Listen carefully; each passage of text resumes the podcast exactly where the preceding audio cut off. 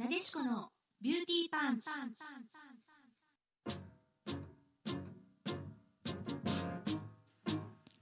皆さんこんばんは。ここインターネットラジオレディクロの神戸スタジオからワールドワイドに配信、私神戸元町美顔美肌エステビューティーサロンなでしこのオーナーエステティシャンの清水雅樹と、あなたのモテルを作るスタイリストエミヤ洋服店店長エミ深也が、美容、ビジネスファッションなどなど身近な知りたいをお届けする、聞けばとっても元気が出る運気もお聞きくださいね。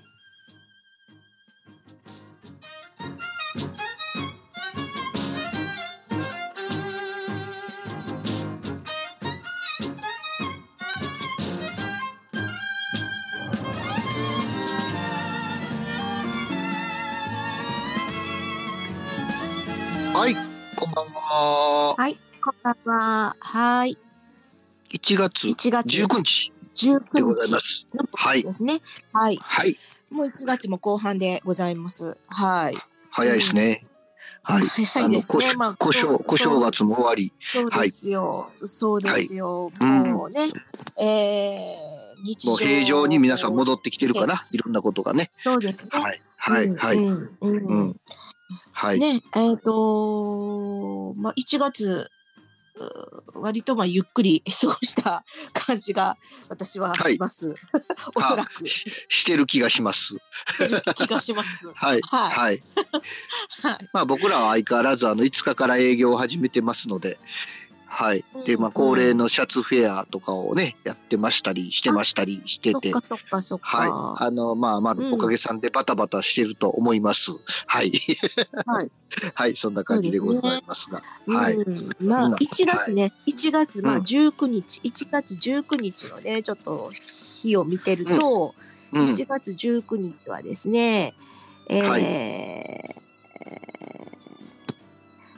日のとの日やね。日のとの日ですね。日のとですね。5の5の日なので、はい、やっぱりこうなんていうのかな、内省的になるというかね、自分を振り返るとか、このまあ1月今年ね入ってからのまあ自分のね、なんか動きをもう一回再認識するとかね、はい、新たにまあ年始に立てた計画をもう一回ね見直すというかね、振り返るというか。なるほど、そういう日というかね、日にするとまあいいのかなっていう感じにはなるんですけどね、はい、はい、うん、その日のととか水のととかっていうのは10個あるんですけど、それは甲乙から始まってずっと同じように同じ順番で回ってくるんですか？そうです。同じ順番で回ってきます。ということは10日に1回こう回ってくるわけですね。なるほどなるほど。そうです。そうです。はいはいはいはいはい、はい、なるほどですね。うん、はい。じゃあ10日ごとにこう振り返れっていうことですよね。日のとっていうか、10日ごとに来るということね。まあ、まあ、そうやね。それとそうやね。そうやね。そう10日に1回、まあ。変わってきます。で、それと十二支との組み合わせなのでね。組み合わせがあるんですね。なるほど。それで読み方が変わってくるんですね。読み方がなので19日は日のとの牛っていうのになるんですね。なるほど。わかりますかね。だから日のとは10日に1回回ってきます。日のととかね。で、牛は12日に1回ですよね。そうですそうです。なのでまあこうっていうのが木の絵っていうなるんですね。木の絵。はいはいはい。こうまあこうおつがね。木の絵というものですね。木のとがまあこうおつが木のとで、火の絵火のと土の絵土のとかの絵かのと水の絵水のとなんですよ。おお。でまたこれが木の絵木のとってなってくるんです。なるほど。で10個あって。そう。でそこにまあね、牛、虎、うとここね、辰巳、馬ね、羊、猿、鳥、犬、イノシシっていうのがこう、組み合わさってくるんですね。これは12支あるので、はい、だからずれていくんですよ。これずれていく感じなんですよね。2個ずつずれていきますね。はいはいはい。2個ずつずれていく。だから、今日は日のとの牛なので、次の日のとはイノシシが来るんですね。はい。うんうん。はい、まあ、そういうような感じでずれていきます。これは、年も月も日もっていう感じなんですね。あ、うん、なるほど、はい、うんうん、その組み合わせで全ての内容が決まってくるわけですね。内容が決まってきますね。なるほど。だから同じ今キノトでも、まあ、イノシシのキノトなのか、ね、はい、牛のキノトなのかとか、またやっぱりその意味合いが変わってきて、うんうん、今年は、はい、年でいうと水のとっていうね、一番、まあ、はい、10巻の中の一番最後ですよね。で水のとで、はい、うさぎっていうのがこの組み合わせなんですよね。なるほど、うん、ということは、うん、日に関しては120日に1回回ってくるんですね、うん、そういうことです。そういうことでね、1に戻るんですね。そういうことです。なるほどなるほど、はい、ちょっと理解しました。そうですね、昨日うん、去年なんかは水の絵と、はい、水の絵虎ですね。水の絵の、虎、はいね、で、うん、豪土星の豪っていうのが来てるので、まあ強烈なんですよ。もう強烈だったね。荒ぶる感じなんですよね。で、まあ水の絵だからやっぱり最後の方ですよね。水のとこ一番下ですけど、はい、その前の水の絵なのでね、うん、結構やっぱりね、まあ、いろんな意味で、はい、きつい年だったのかもしれないですね。なるほど、はい、120年に一度なんですね、それは。だからそうですね、そういうことです。年も120年で1回っていうことなんですね、うん、なるほどなるほど、うん、はい、うん、ちょっと分かってきました。だからまあ寅年やからどうとかこうとかっていうけど、厳密に言うとその、うん、まあ、何が来るか、水の絵虎の豪とかっていうのと、うんうんうん、しかも豪が来るってなってくると、うんうん、結構ね、うん、またあそこにまだ旧星がついてくるんですね。旧星がついてくるのでね。ああ、すごいすごい、うん、それはすごい数だな、うんうん、はい、すごい数なんですよ。すごい数なん、はいはいはい、だから私とかエミさんなんかは、はい、私たちも、水のとかな、水のとの多分一泊水星ですね、はい、水のとネズミの一泊水星だったのかな、水の絵だったかな、はいはいはい、うんうん、なんかそう、まあ、そんなんなのでね、やっぱり、まあ、はい、うん、そらね、苦労症です。そらね、そら受験もね、就職も苦労します。はい、うん、ああ、なるほど、うん、そういう感じで、そういう星回りなんですね。ただネズミなどでやっぱり粘り強いね、うん、し、なんていうのかな、うん、まあ、何しても生きていけるところも力強さもあるっていうの感じだった。食べるものには困らないって言いますもんね。そう生命力はあると思います。そう、はい、まあ、ある意味大変な年というかね、そういう感じなんだから、私たちが生まれた時も例えば沖縄返還であるとか、結構72年っていうのはね、そうですよね、いろいろありましたよね、世の中がね、結構、うん、動いた年でもあると思うんですよね。うんうんうん、うん、なるほどですね、うんうん、はい、勉強になりました。はい、そんな感じで、はい、ありがとうございます。はい、はいはい、今日もよろしくお願いします。よろしくお願いします。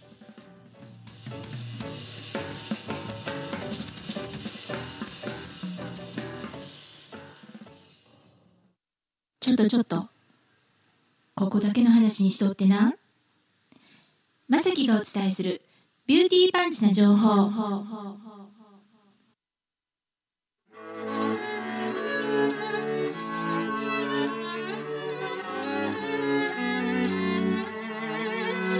はい、今日のね、ビューティーパンチの情報はですね、はい、まあ、私がこれを言っていいのかなと思うんですけれども、まあ、何を言うんですか。よくね、はい、お正月太り、とか言うじゃないですか。はいはいはい。でね、気になるのはね、やっぱりお腹太りですね。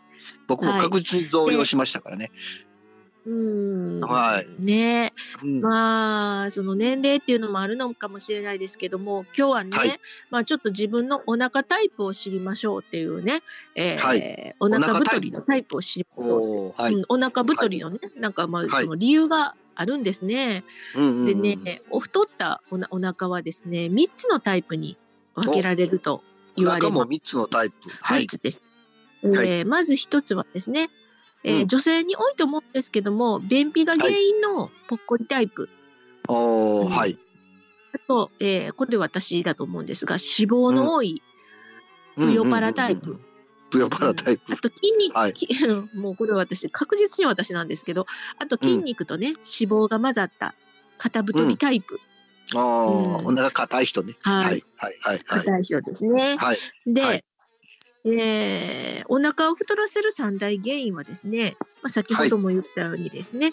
はい、便とパス、一つ目はね、便とかですね、これはね女性が多いんですね。だから、他のところは痩せてもお腹がポコッと出てる場合は実はまあ腸にね便が溜まってるとか、まあ、ガスが溜まってるとか、はい、そういうことが原因の場合があります。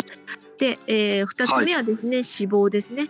もうこれは私ですが、食べ過ぎや運動不足で少しずつ蓄積する脂肪、はい、私もこんなんじゃなかったのにないつの間にかね、なんか30前半までこんなんじゃなかったのになと思ったらもういきなり、ね、急激に来ましたね。そうなんですよ。なんやこの肉はみたいな感じになります。急に落ちなくなってくるっていうね。落ちなくなりましたね。多少飯抜いても落ちなくなるっていう、これがね、そうですよ、はい、ありますあります、はい、もう9年なんです。これはね、もう本当に蓄積する脂肪ですね、はい、お金はたまらんけど脂肪が蓄積するというね、はいはい、骨でお腹周りってやっぱり骨で囲まれてないのでね、脂肪がやっぱりもともとつきやすい場所でもあるということなんですね、はいはい、で、肩太り、次は3つ目は肩太りですね、まあ、これ全体的に筋肉質で手足はねさほど太くないのに、このお腹周りが大きいのが特徴ですね、うん、これはまあ健康診断でいうと内臓脂肪の多さを指摘されることが、まあ、ありますよっていうような感じなんですね、はい、はい、で、まあねうんこれね、まあ、対処法がね一応簡単な対処法があります、簡単な対処法、はい、簡単な方がいいです、はい、簡単な方がね、はい、このぽっこりタイプですね、要は便とかガスが溜まっている方ですね、はい、これはまあ食生活だとは思うんですけど、やっぱり食物繊維とかね、はい、内臓をねなんか 20% 減らした、これねあるお医者さんが言われてるんですけども、干しえのき茶っていうのがいいですよと。干しえのき茶。干しえのき茶ね。干しえのき。干しえのきですね。はいはいはい。えのきね、私もまあすごく好きなんですけど、お鍋とかにね、入れるんです。えのきはね、キノコ類の中でね、特に食物繊維が豊富なんですって。ほう、なるほど。便秘解消に効果を発揮すると。なるほど。はい。干しえのき茶を飲んだ300人の人が1ヶ月で平均 20% も内臓脂肪が減ったんです。へえ、すごいそれ。監修されてるねお医者さんが。でね、えのきに含まれるえのきタケディノール酸、えのきタケディノール酸っていうのが内臓脂肪を燃やす効果があるそうなんですね。なるほど。で、作り方としては、えのきがありますよね。えのきの子は石突きを切って、バラバラにほぐしてください。スーパーで買ってきてえのきを。スーパーで売ってるやつ。そうです。で1パック大体200グラム。はいはい。で石突き切って。1パック200グラムで大体4日分のえのき茶になるそうなんです。でざるを並べて天日で干すと。天日干しにする。天日干しでね、傘がね、10分の1ほどになるんですって。乾燥するからね、水分抜けちゃって、乾燥するが水分が抜けちゃって、ね、10分の1ほどになって、色がね、薄い黄金色になったら OK だそうです。おー、はい、2日ぐらい、晴れたら2日ぐらいでね完成で、2日ぐらい晴れてる時だと2日でこうできると。2日ぐらいかかるいうことですね。2日ぐらいかかる、はい、あと細かくね刻んで、あとは細かく刻んで乾燥したえのきがね、細かく刻む。これは、成分がね抽出されないように細かく刻む、まあ、電動ミルとかを使ってもいいですよ。あと乾燥剤を入れて、冷蔵庫で保管すると1ヶ月ぐらい、まあ、持ちますねって。長持ちするんですね。ほう、長持ち、はい、で干しえのきをねこう入れますね、器に入れますね、はい、飲み方、はい、飲み方 5g ぐらいで、まあ、300から500リットルのお湯、だそうです。まあまあたくさんのお湯を入れるんですね。そうですね。だから大さじ1杯、うん、大さじ1杯でだいたい300から500グラムのね、500ミリリットルのお水だから、なんか水筒みたいなものでいいかなと思います。うんうん、ペットボトル1本分ぐらいいけるんですね。そうですね。そうですね。で、蓋をしてね、30分以上、待ちましょうと。30分。そう。お湯あって、うん、容器に入れてお湯を入れて30分待つ。そうですね。なるほど。はい。できたらなんかね、保温の水筒がいいみたいです。保温水筒ね。そうでしょうね。うんうんうん、うんうん、はい。で30分ぐらい、まあ、待って成分を抽出する。うん、で、うん、飲むときはね、そのまあ、うん、もうもう粉のようにミルだったら粉みたいになってるので、うんうんうん、飲むときは残さず食べると。えのきごと。うん。えのきごと。はい。で1日やっぱりね、この、まあ、水筒に入れた300から500グラムも目安にしましょうっていう感じです。飲み切る感じですね。はい。はいで、はい、あとは、人によってはね、お腹が緩くなることもありますし、はい、例えば高カリウム血症の方とか腎機能が低下している方はね、まあ、飲みすぎないようにしてくださいね。うん、そうなんですね。ほう言われても、うん、はいはい。いや、どんな味すんねやろ。どうなんなんでしょうね。割とでもそんなになんか、うん、嫌な味ではなさそう。えのきってあんまりそのもの自体あんまり味がなさそうな気がしますよね。そうなんですよ。食感の食べ物ですもんね、あれって。うん、うん、でしょう、うん、で多分そんなにだから味はしないんだと思います。すごく、例えばしいたけ茶とかなんか上がりくすだみたいな、はいはい、のような癖のある。感じじゃないですよね。まあ、えのきでね、えのきはほら、うん、安いし、はい、これ4日分いけるのね、4日分だから1日が300から500ミリリットルのお湯で飲むので、うんはい、まあ4日分ね、はい、なりますし、うんはい、だから割となんかいいのかなっていうのがあります。はい。干しえのき茶です。はい。そうですね。あとそのプヨバラタイプですね。はい、私ですよ、はい。私のタイプはですね。はい、僕もどっちかでそれかな。はい。はい。はい、お腹にたっぷりついたね、脂肪を撃退するにはやっぱりインナーマッスルを鍛えるのがいいそうなんですね。はい。でね、このインナーマッスルを嫌いなやつなんですが、簡単にできるやつ、1日3分っていうやつでね。はいはいはい、あ、それ楽ですね。アヘアホ体操。手軽。アヘアホ体操っていうのがいいらしいです。アヘアホ？はい。うん。アヘアホとね、発声しながらお腹をぐーっとへくらせるだけの簡単体操なんです。息を吐きながら。なるほど。息を吐きながら。はい。ね、これ立って手を腰に当てて、あーって声を出します。で次にへーって声。このへーって言った時にお腹をへこます。うん、ぐーっとへこます。でまたあーって出しますね。はい。うん。あーで元の位置に戻して、お腹を元の位置に出して、こうって言ってまたお腹をへこませる。力入れる。なるほど。うん、これをまあ3分ぐらいやる。でこのね、あーへーあーほーを、3分ぐらいこう続ける。うん、はい。まあお家でいるときはトイレに行ったときもアヘアホ体操をすると。なるほど。はい。なとなんかその要は横膜筋を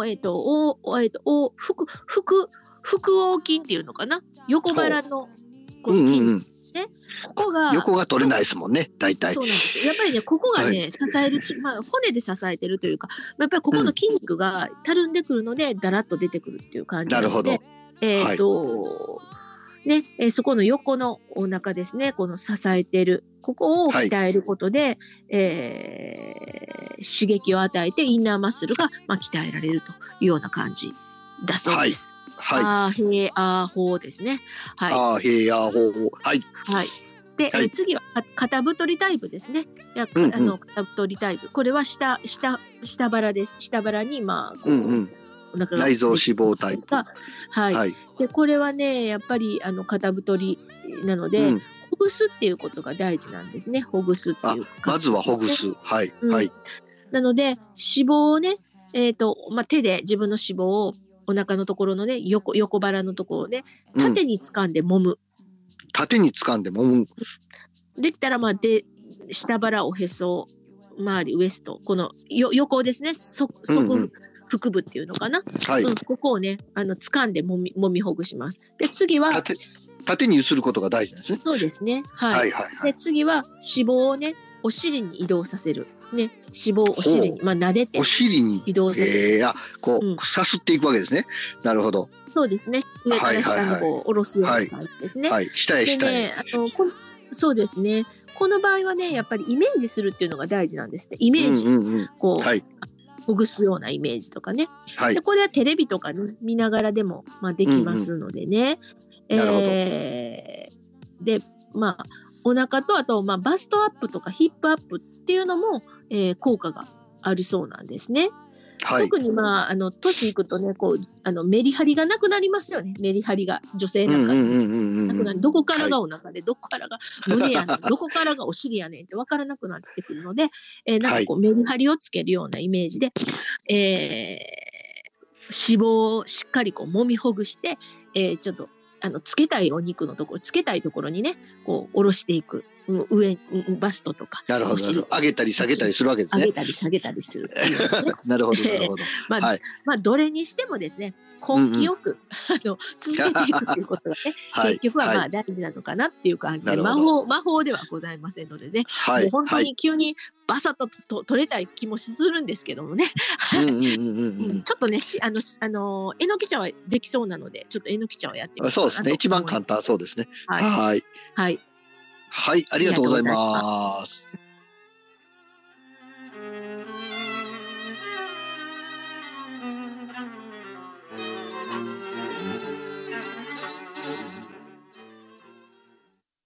深夜のしゃべくりセブン。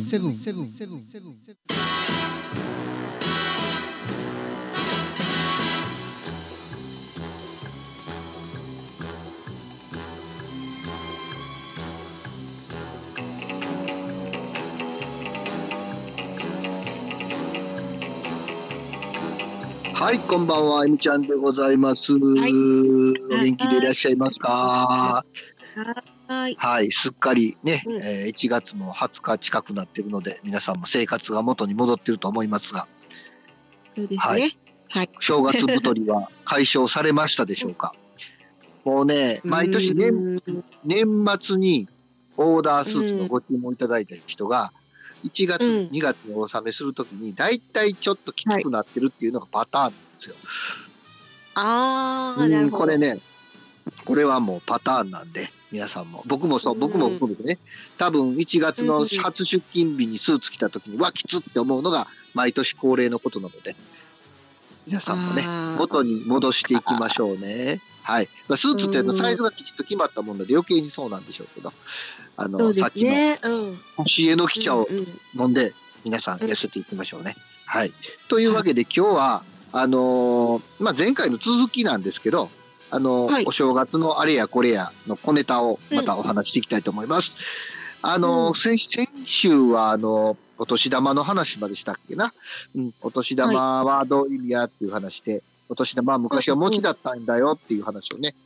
させていただいたんですけど、これもね、ネット情報なんで、はい、僕もネットで調べてるので、まあ、間違ってたらごめんなさい、はい、はい、次、年賀状です、年賀状、年賀状って最近書かなくなりましたよね、もうね、多くの方がね、もらったら返すかなってぐらいのもんで、本当に書かなくなってるなっていうところなんですけど、この年賀状って実は平安時代からあったそうなんですよ、でも平安時代の頃は郵便屋さんもいないし、言うたらそんなに遠くまで配達はできなかったもんなんで、ね、まあ、近所の人にこうね、書いて渡すっていうようなことをしてたみたいですけど、でこれがちゃんと一般的になったのは明治時代の中頃、なるほど。要は郵便っていうものが全国に敷かれて、ある程度全国にこう届くようになったので、はい、これで始まったのが、一番一般的になったのがこの頃、明治中頃と